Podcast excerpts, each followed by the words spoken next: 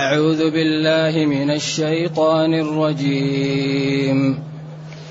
يا أيها الذين آمنوا لا تأكلوا الربا أضعافا مضاعفة واتقوا الله لعلكم تفلحون. واتقوا النار التي أعدت للكافرين. واتقوا واتقوا النار التي أعدت للكافرين. وأطيعوا الله والرسول لعلكم ترحمون. حسبك حسبك. الحمد لله الذي أنزل إلينا أشمل كتاب وأرسل إلينا أفضل الرسل وجعلنا خير أمة أخرجت للناس. فله الحمد وله الشكر على هذه النعم العظيمة والآلاء الجسيمة. والصلاة والسلام على خير خلق الله وعلى آله وأصحابه ومن اهتدى بهداه. أما بعد فإن الله جل وعلا ينادي المؤمنين ويأمرهم وينهاهم ويخوفهم ويحذرهم ويرهبهم في هذه الآيات لما لهذا الموضوع من خطورة. وقد اختلف المفسرون في علاقة هذه الآيات بالآيات التي قبلها. فمنهم من قال إن الكفار تجهزوا لغزاة أحد بمال مجموع من الربا وأن المسلمين يحتاجون إلى المال للجهاد فحذرهم من الربا. وقيل هذا فيه بعد. وقيل لأن الله تعالى لما أمرهم ونهاهم وبين لهم الشرائع فأراد هنا في ضمن الكلام أن يحذر من الربا لخطورته. ولذلك الإتيان بالكلام داخل الكلام معترض هذا يجعل الفاهم متنبها. لذلك الاعتراض يجعل الإنسان لو كان مسرحا ينتبه. تكون كان كلام في سياق واحد. بعدين يأتيك جمل خارجة عن الكلام. إذا كنت فاهما على طول تنتبه مثل واحد يضربك. انت كنت نايم يضربك يقول لك أصحى أصحى. فالاعتراض هو ينبه الإنسان. إذا كان يتكلم عن قضية أحد فجاء في ضمن الكلام يا أيها الذين آمنوا لا تأكلوا الربا. كما جاء في ضمن الكلام عن الأحوال الشخصية وما يقع في البيوت من الانشغال حافظوا على الصلوات والصلاة الوسطى.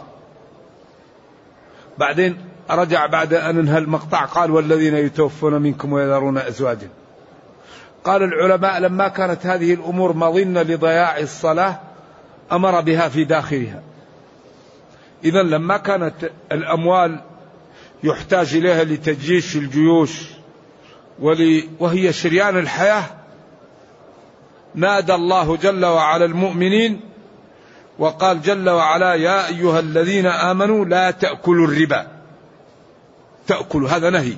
بعدين قال واتقوا الله هذا أمر. وبعدين قال اتقوا النار وقال أطيعوا لعلكم تفلحون. إذا هذه الآيات أو الآيتين لو نشرحها هي فيها الشريعة بكاملها. لذلك حري بنا أن نبين خطورة الربا. حديث جابر لعن الله آكل الربا وموكله وحامله وشاهده. وعن ابن مسعود الربا سبع ثلاث وسبعون بابا أقله كمن يأتي أمه. شوف شناعة الفاحشة وشناعتها مع المحرم ومع الأم. وقال فإن لم تفعلوا فأذنوا بحرب. وقال يمحق الله الربا. ولما اعترضت قريش وقالوا إنما البيع مثل الربا ماذا قال الله؟ الله المشرع الله الخالق الله المتصرف. أحل الله البيع وحرم الربا. طيب إذا بعد هذا. ولذلك العالم في خطر.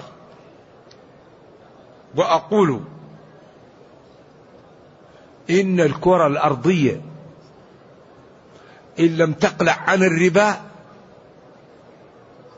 فالذي سيقع فيها لا يعلمه إلا الله.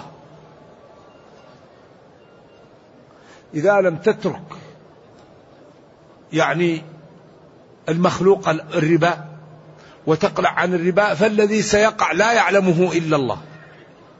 لأن الله يقول يمحق ويقول ذروا ويقول فإن لم تفعلوا فأذنوا بحرب ويقول ومن أصدق من الله قيلا ومن أصدق من الله حديثا قوله الربا قوله الحق. إذا ضميمة هذه الآيات إذا نظر فيها الإنسان النتيجة الدمار.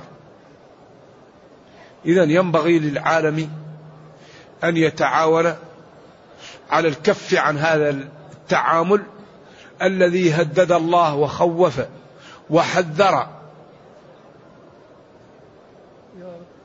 ونهى منه حتى تنجو الخليقة من تبعات هذا التعامل. الله يقول يمحق. كلمة يمحق. يمحق الله الربا. يا أيها الذين آمنوا اتقوا الله وذروا ما بقي من الربا إن كنتم مؤمنين. فإن لم تفعلوا فأذنوا بحرب. إذا حري بالعقلاء والنبلاء وبالشرفاء أن يجتمعوا ويأتوا ببدائل حلال تثري المال وتنميه وترضي الرب والأمور سهلة. الله قال أحل الله البيع وفي الحلال غنية عن الحرام. فحري بنا أن يكون لنا تخطيط جاد وعمل دؤوب لإتيان بتعاملات بدل الربا لا تخل بالاقتصاد. تكون تجمع شرطين. الشرط الأول الحلية. الشرط الثاني عدم إخلالها بالاقتصاد وعدم جعلها عقيمة لا تنمي المال. وما أسهل هذا. ولكننا نحن المسلمين في كثير من البلدان تسلط علينا أعداؤنا وسبقونا في التطور والرقي ووضعوا كثيرا من المصارف على أسس غير شرعية. وتعلمون أن الشجرة إذا غرست وهي عوجاء وشاخت على الإعوجاج يستحيل أن تستقيم. فأغلب يعني المصارف العالمية هي مبنية على أمور لا تبيح الشريعة. الفائدة ضمان المضاربة التأمينات إلا التأمين التعاوني. فهي موضوعة على أسس لا تخلو من جهالة أو من غرر. أو من ربا أو من سلف بالزيادة وكل هذه التعاملات لا تبيح الشريعة. إذا الأمر الذي أسس على الاعوجاج ما يمكن تأخذه في, في, في وسط الطريق وتقمه وإنما من شرط تصحيح النهايات إيش؟ تصحيح البدايات. ولذلك هذه الأمة التي أكرمها الله بالقرآن وأكرمها ببيان النبي صلى الله عليه وسلم للقرآن وأكرمها بالإجماع وأكرمها بالقياس. أي مسألة تستجد العلماء يبحث عنها فيجد لها أصل فيما تقدم. فحري بها أن تأتي ببدائل للحرام وتحذر من الحرام لأن الحرام يمحق ويحرق. الحرام يمحق. الله قال يمحق ويحرق. ولا يوجد شيء بعد الكفر أخطر من الربا. ولذلك قال يا أيها الذين آمنوا لا تأكلوا الربا. تأكلوا المقصود بها لا تستعملوه. لأن البيع وأغلب ما يريد الإنسان منه للانتفاع للأكل. لا تأكلوا الربا لا تبنوا بالربا. لا تلبسوا بالربا لا تفرشوا الربا لا تركبوا الربا. بعدين أضعافا مضاعفة قيل هذا في أول الإسلام وقيل هذا وصف للواقع. لذلك يعني الربا نوعان. ربا الفضل وربا النسيئة. فالذي ثبت في القرآن ربا الفضل أضعافا مضاعفة.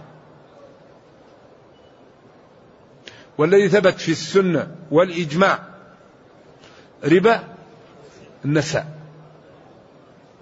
وهو ربا النساء يكون في ستة. الذهب بالذهب والفضة بالفضة والبر بالبر والشعير بالشعير والتمر بالتمر والملح بالملح. فإذا كان الجنس بالجنس لا بد من أمرين. التساوي والتقابض. وإذا اختلفت الأجناس فلا بد من التقابض ولا يلزم التساوي. يمكن تبيع صاع من الملح بصاعين من الزبيب. يمكن تبيع صاع ثلاثة أصواع من الزبيب بأربعة أصواع من القمح. لكن لا بد من إيش؟ من التقابض. فإذا اختلفت الأجناس فبيعوا كيف شئتم إذا كان يدا بيد ولذلك النبي صلى الله عليه وسلم ما جاءه الرجل والحديث صحيح بتمر جنيب. قال له من أين لك هذا؟ أكل تمر خيبر كذا؟ قال له لا. نأخذ الجنيب ندفع فيه الصاعين والثلاثة من الجمع. التمر المجموع المخلوق. الجنيب يعني المجنب المختار نوع جيد. قالوا لا تفعل لا تفعل. شوف قال له بيع الجمع واشتري الجنيب بيع ما عندك واشتري. لأن المبايعات المقصود منها الربح واستفادة الجميع. ولذلك نهى عن ترقي الركبان. ونهى عن النجف. ونهى أن يبيع حاضر اللباد. لكي يستفيد الجميع وينتفع الجميع. الباد ونهى عن تلقي الجلب واحد في واحد يأتي بالحيوان من برا يأتوه الشريطية ويتعرضوا له ويشتروا منه لا خليه حتى يأتي للسوق ولا يبيع له. هو يبيع لنفسه. والربح جائز. لكن المشكلة إفساد السوق. لذلك الذهب والفضة هما رؤوس الأثمان. فإذا كان يباع فيهم هم يفسد السوق. فلذلك حرج عليهم حتى يبقى الذهب والفضة هما رؤوس الأثمان. لا يباع الذهب والفضة إلا يدا بيد وحرج عن بيعهم لأنهم هم أصول الأثمان. فإذا جعل البيع فيهم أصول الأثمان إيش؟ تضيع. فلذلك حرج على بيعهم ولا يباع إلا بإيش؟ إلا بشروط وبأمور حتى يبقى رؤوس الأثمان باقية. وعندنا نحن المسلمين قضيتان واضح فيهم الغرر أباحهم الله للحاجة. المضاربة. المضاربة عين الغرر لكن أباحها الله. العارية. تبيع التمر بالرطب لكن للحاجة. وبقدر معين. أو لرفع الضرر على أن واحد له حائط فيه تمر ولا يريد أن يدخل فيشتري منه تمر آه، رطب بتمر عشان لا يدخل على بيته أو أن واحد يحتاج إلى الرطب على الخلاف الموجود فيبيع يدفع تمر ويأخذ رطب عشان يأكل الرطب على الخلاف الموجود. إذا هذه مسألتان فيها الغرر وفيها الجهالة وأباحتها الشريعة رحمة بالخلق. لذلك الآن من أنفع الأمور المضاربة. لكن الناس للجشع إذا أراد أحدهم أن يضارب أول ما يعمل يضمن في المضارب رأس المال فيفسد الصفقة. تضمين رأس المال إفساد. فلذلك أنت تعطي مالا لشخص وتقول له تاثر بهذا. فإن ربح فلك نصف الربح أو ثلثه أو ما اتفقتم عليه. وإن خسر المال لا شيء عليك يقول عجيب نعطيه المال بعدين يأكل ويقول خسر. فلازم نضمن فيه المال فيفسد الصفقة. إذا الغنم بالغرب هو يشتغل إذا ربح المال. أنت تأخذ مال فإذا خسر لا يدفع شيء لأنه هو يشتغل بنفسه. فلذلك هذا الدين دين عجيب. إذا حري بنا الآن أن نجتهد في إيجاد مؤسسات صافية تنمي المال وتطهره وتجعل أحدنا إذا دعا يستجب له لأن من أكبر أسباب استجابة الدعوة ماذا؟ الأكل الحلال أكل الحرام هذا يقسي القلب فإذا قسى القلب لا يجد واحد خشوع في الصلاة. إذا قرأ القرآن لا يخاف الله. أكبر مشكلة قساوة القلب. ومن أكبر أسباب قساوة القلب أكل الشبهات أكل الحرام. فلذلك عجبت من الأمة الأمة المسلمة أقوياء. ينبغي أن يهتموا بمصالحهم. ينبغي أن يهتموا بالحلال. ويفكروا في الحلال. ويدفعوا الجوائز. السخية لمن يبدع في الإتيان بأعمال مربحة وحلال. نجعل جائزة سنية من يأتينا ببدل البيوع الربوية والغرر والجهالة حلال وتنمي لنا المال ونرصد له أموال هائلة. ولذلك تجد أن الكلام في هذه الأمور أغلبه ضحيل. ضحل ويحتاج إلى زيادة. هذه الأمور ينبغي أن نجتهد فيها والمال مهم لما يسد. في صحيح مسلم من قتل دون ماله فهو شهيد.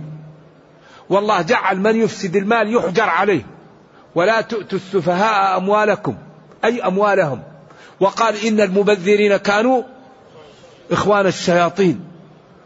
فالمال في الإسلام مهم لما يسد ولكن هو عند الله لا يسوى شيء ولولا أن يكون الناس أمة واحدة لجعلنا لمن يكفر بالرحمن لبيوتهم سقفا من فضة ومعارج عليها يظهرون ولبيوتهم أبوابا وسررا عليها يتكئون وزخرفا وإن كل ذلك لما متاع الحياة الدنيا. والآخرة عند ربك للمتقين. إذا حري بنا أن نتجنب أنواع الربا. ربا الفضل وربا النسيئة. وأن نتجنب النجش وما أكثر النجش.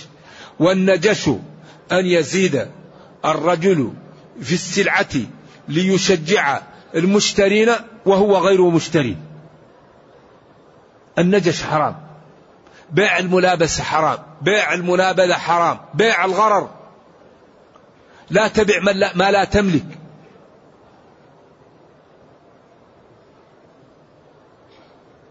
سلف بالزيادة لا يجوز. الواحد يقول له يا أخي أنا الآن أعطيك مئة ريال وبعد سنة تعطيني 200 نقترضك لكن تزيدني. هذا. ما... هذا ربا. لا يجوز. فلذلك هذه الدنيا مبنية على الابتلاءات. الدنيا ابتلاء. لتبلون ولنبلونكم. خلق الموت والحياة ليبلوكم. ولا يزالون مختلفين إلا من رحم ربك. ولذلك خلقهم. خلقهم للابتلاء والرحمة للاختلاف والرحمة أي للابتلاء. وربنا أمر نبيه إبراهيم عليه وعلى نبينا الصلاة والسلام عنده ولد واحد. وبعدين ترعرع وبدأ يشتغل معه. وقال له اذبح الولد. طيب ولدي وحيد نذبحه كيف؟ خلاص يا بني إني أرى في المنام أني وبعدين رؤيا الأنبياء وحي. الولد كان صالح ما قال له يا أبي كيف تذبحني؟ وأنا ولدك وما الذي فعلت؟ قال يا أبت افعل ما تؤمر ستجدني إن شاء الله من الصابرين. إذا القضية ما هي قضية كيف كيف؟ هذا خالق وهذا مخلوق. والخالق إذا أمر المخلوق يقول سمعا وطاعة. ما يقول لماذا وما الفائدة ولماذا نعمل هذا. هذا يجر للنار يجر لجهنم هذا صاحبه قدوته إبليس ولكن يمتثل. فلذلك لما تله دزوا يعني نوموا.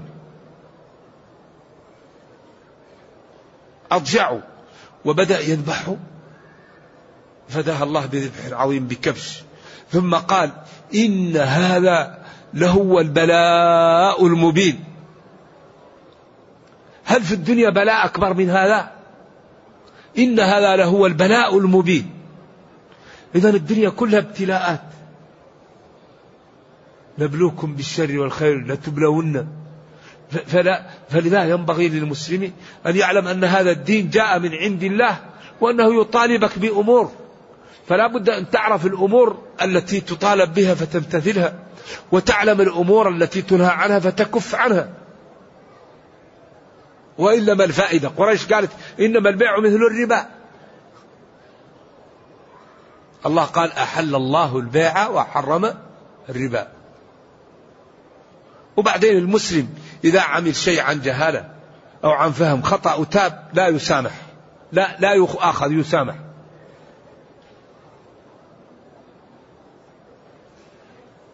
فمن جاءه موعظة من ربه فانتهى. فله ما سلف. كنت تتعامل معاملات غرر أو جهالة أو نجش وما كنت تعرف وجاءك الحكم وتبت خلاص. ربك كريم. أما إذا تبت والعملية موجودة فلكم رؤوس أموالكم. لا تظلمون ولا تظلمون. والله إن ربنا لكريم. هذا الربا مدمر الله نهانا عنه. لذلك قبل مدة اقتصاد ألمانيون قالوا يجب على الكرة الأرضية أن تحارب الفائدة فإنها إن لم تحارب فالعالم في دمار. هذا اقتصاديون آلمان غير المسلمين لأنهم علموا من ظاهر الحياة الدنيا أن هذه العمليات في النهاية يبقى مال العالم في يد رجل واحد. ولذلك المرابي لا يتعب. المرابي يأخذ أكثر مال من غير تعب. لا لا بد أن يكون فيه إيش؟ الغنم بالغرم أن يكون كل واحد معرض للخسارة ومعرض للربح. أما واحد معرض للربح وواحد معرض للخسارة لا. إذا دالت العمليات النهاية يبقى كل شيء عنده. فذلك لم يبح الله هذا. ومن أخطر الربا المنتشر الآن ما يسمى بالتأمينات. التأمين على الحياة التأمين على الصحة. هذه أمور مشكلة لأن أساسها الغرض اللهم إلا إذا كان فيه تأمين تعاوني ناس فضلاء شرفاء يجتمعوا ويجمعوا مال ويجعلوه مثل الصدقة. من مرض ومن عمل شيء يدفع له منه. أما الذي يؤخذ منه بعدين يمكن لا يمرض يمكن لا يقع له حادث يؤخذ.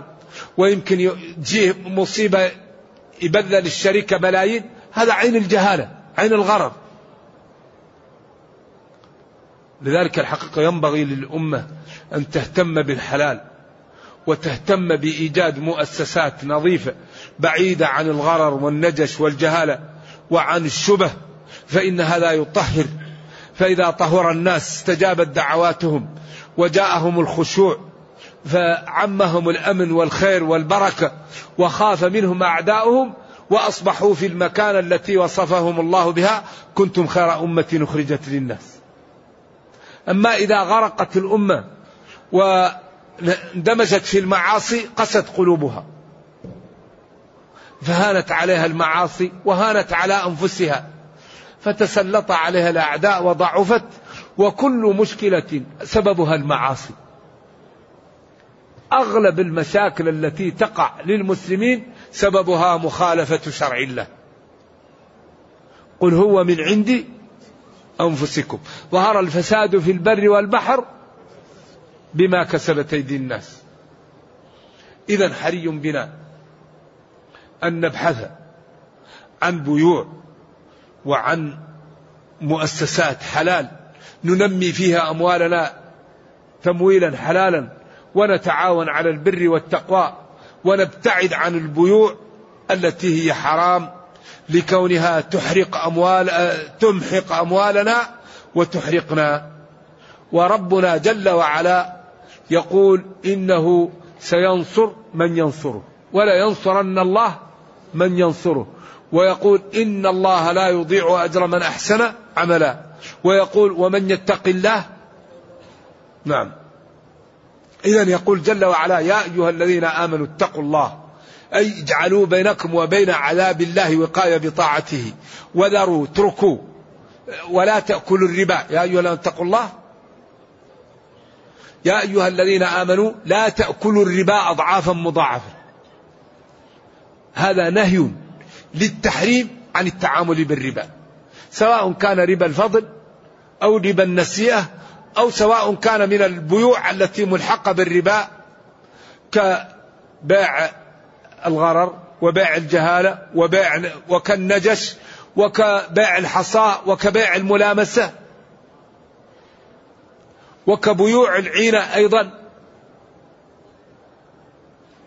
إنسان عنده معرض. يبيع السيارات بالتقسيط. فيأتي واحد ويقول له قرضني مال. يقول لا أنا لا أستطيع قرضك لكن عندي السيارة هذه. فيشتري منه سيارة بسبعين ألف وفي المحل يشتريها هو منه بخمسين ألف فيكون أخذ خمسين وبعدين دفع سبعين. هذا لا يجوز. لكن التورق إن شاء الله إن اضطر المسلم وأراد أن يترك الحرام ويعمل الحلال واحتاج إلى مال له أن يشتري بضاعة ويبيعها في السوق لغير مشتريها منه. يقبضها مثلا تشتري أنت تحتاج فلوس الآن لسفر أو لمرض أو لبناء أو لزواج وما عندك فلوس وما عندك أحد يقترضك. وما أحوج الأمة لأن تكون عندها صناديق للاقتراض الحسن لأصحاب العوائز ما أجمل أن يجتمع الفضلاء ويعملوا صناديق ويدرس إذا كان الشخص هذا ثقة فاضل.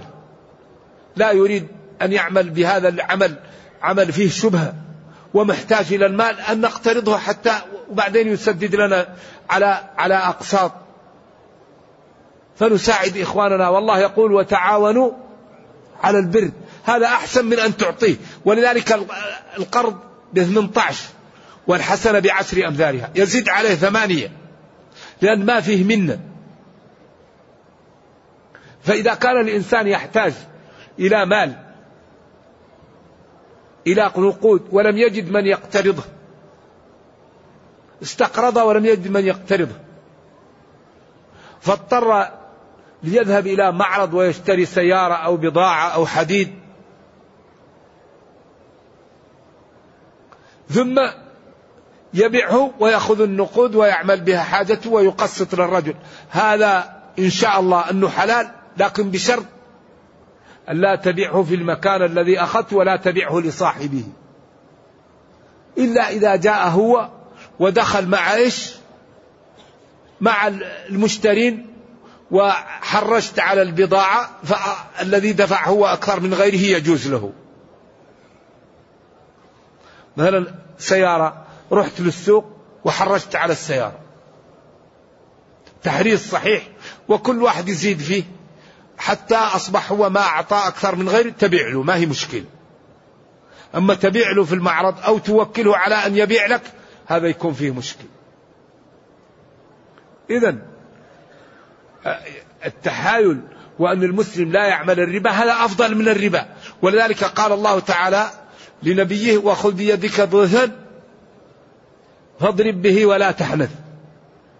من العلماء من قال هل هذا يجوز في زمننا للضعيف أو لا يجوز؟ أو هذا شرع من قبلنا ليس بشرع لنا؟ المهم أن المسلم يحاول أن يسير مع الطرق المباحة. أما الطرق الحرام يحاول يتجنبها. وبعدين إذا تجنب المسلم الطرق الحرام ووقع في الحرام ربنا يسامحه.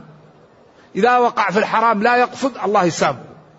وما كان الله ليضل قوما بعد إذ هداهم. رفع عن أمة الخطأ.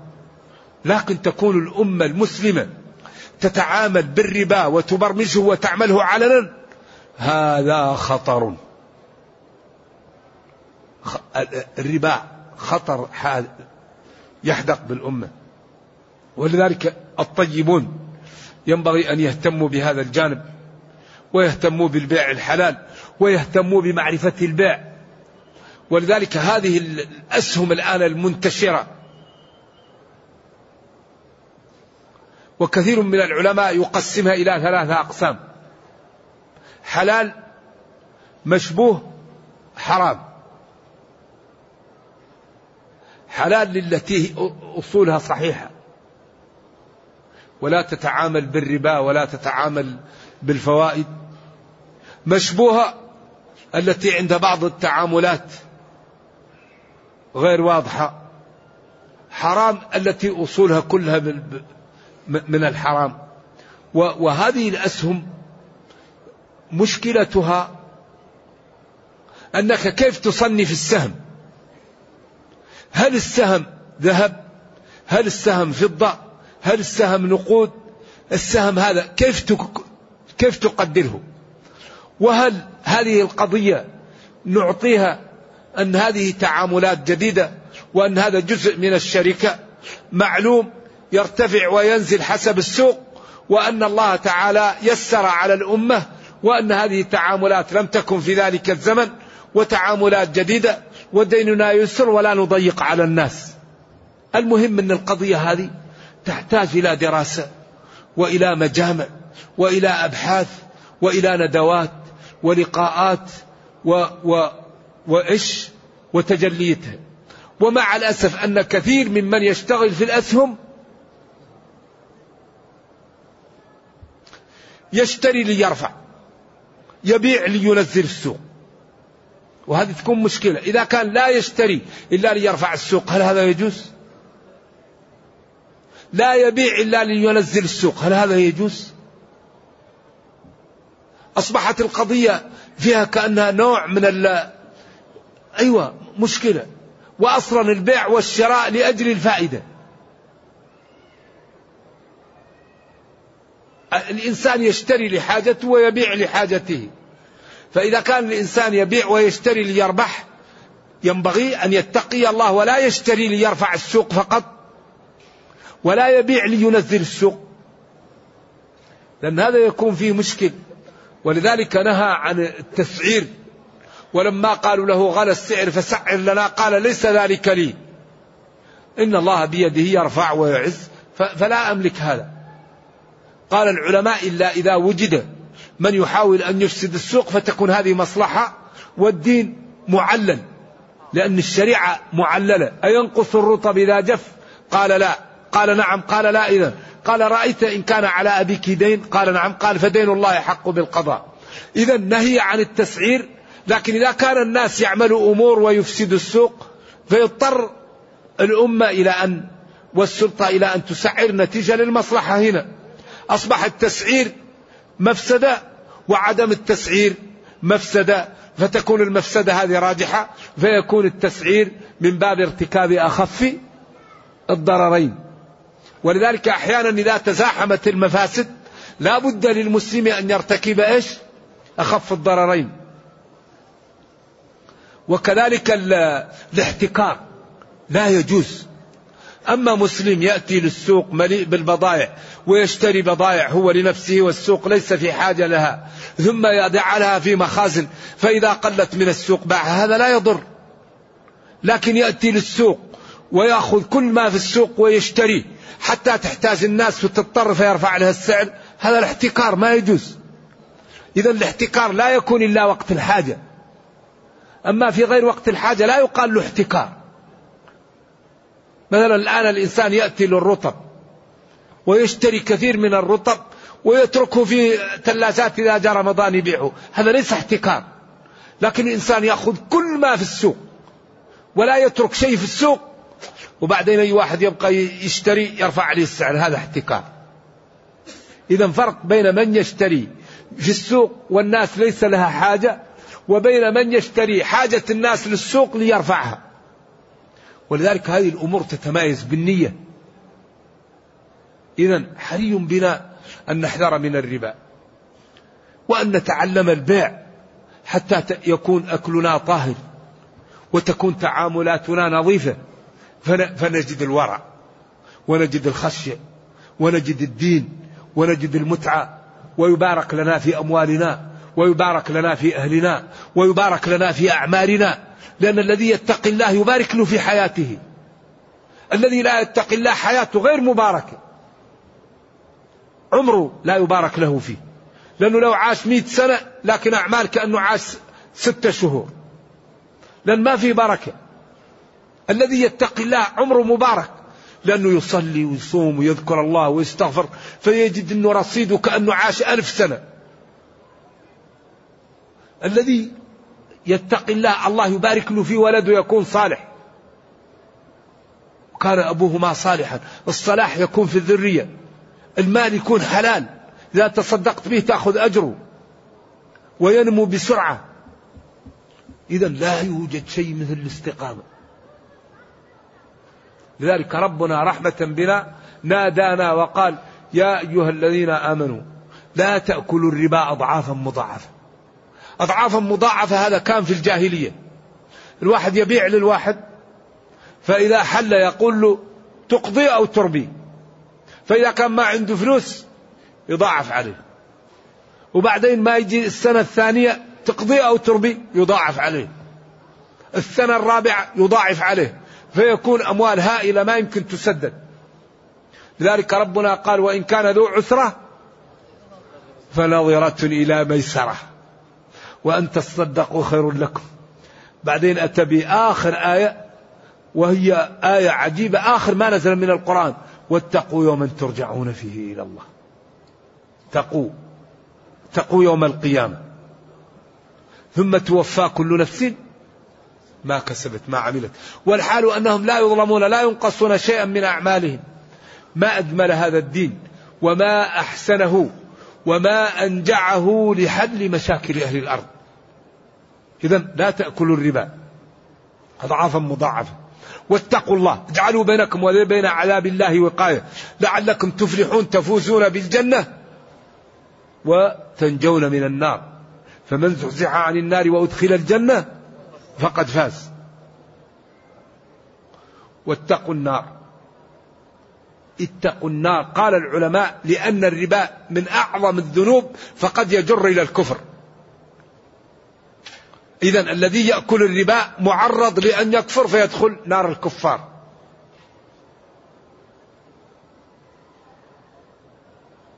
التي هي الكافرين. وأطيعوا الله والرسول. أطيعوا الله فيما شرع لكم. ونبيه صلى الله عليه وسلم فيما بين لكم فإنه لا ينطق عن الهوى. وقال ربه جل وعلا من يطيع الرسول فقد أطاع الله. وقال صلى الله عليه وسلم للذي قال له اكتبوا في حالة الغضب. قال له اكتب أو لا تكتب. والله لا يخرج من في إلا حقا. لعلكم ترحمون. لأن طاعتكم لله ولرسوله سببا في رحمتكم. نرجو الله جل وعلا أن يرحمنا وأن يتجاوز عن سيئاتنا وأن يرينا الحق حقا ويرزقنا اتباعه وأن يرينا الباطل باطلا ويرزقنا اجتنابه وأن لا يجعل الأمر ملتبسا علينا فنضل.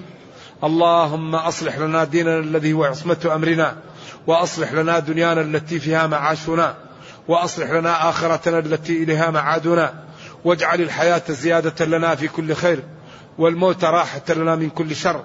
ربنا أتنا في الدنيا حسنة وفي الآخرة حسنة وقنا عذاب النار. سبحان ربك رب العزة عما يصفون وسلام على المرسلين والحمد لله رب العالمين.